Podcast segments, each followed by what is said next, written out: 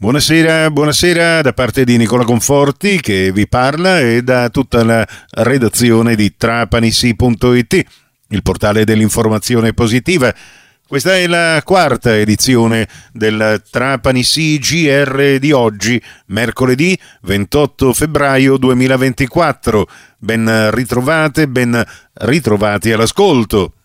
Trapani si è insediato mercoledì scorso 21 febbraio il nuovo vicario del questore di Trapani, primo dirigente della Polizia di Stato, dottor Cono Incognito. Davvero prestigiosa la sua carriera, svoltasi prevalentemente nella questura di Palermo, dove nella sezione catturandi della squadra mobile ha portato a compimento numerose operazioni di polizia giudiziaria culminate nella cattura di diversi latitanti tra i quali i boss mafiosi Salvatore e Sandro Lopiccolo, e ad impreziosire l'iter eh, già di per sé prestigioso, al dottor Incognito è stata data la responsabilità dell'istituzione del gruppo Interforze Ricostruzione Emilia Romagna, creato per contrastare eventuali infiltrazioni della criminalità organizzata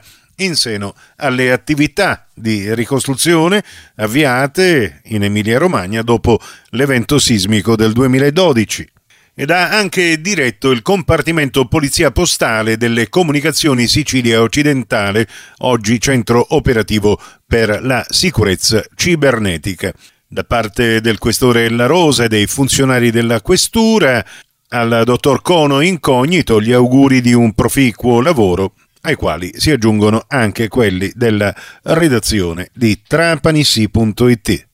Trapani un eh, gruppo di operatori del settore dell'enoturismo provenienti dalla Catalogna in questi giorni è in visita nella provincia per conoscere le realtà enologiche e confrontare le pratiche gestionali migliori tra le DMO della Sicilia occidentale e della Costa Brava. Iniziativa promossa dall'ente del turismo catalano che ha chiesto il supporto del distretto turistico della Sicilia occidentale. Ieri mattina la delegazione spagnola è stata accolta dai rappresentanti della DMO West of Sicily, dai sindaci, dai rappresentanti delle strade del vino e dai soci.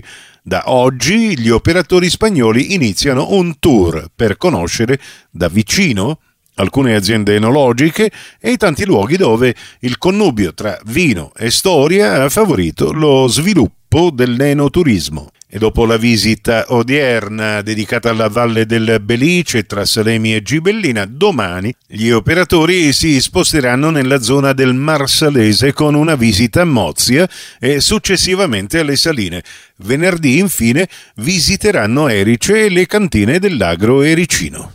Campobello di Mazzara, dopo più di 15 anni, torna a essere allestito l'altare di San Giuseppe all'interno dello storico palazzo Accardi in piazza Garibaldi. L'iniziativa è della Pro Loco di Campobello di Mazzara e delle frazioni e gode del patrocinio gratuito del comune che ha voluto dedicare l'allestimento alla memoria di Baldassare Stallone e Girolamo Giorgi, i coniugi mastri d'altare per più di mezzo secolo a Campobello, scomparsi qualche anno addietro.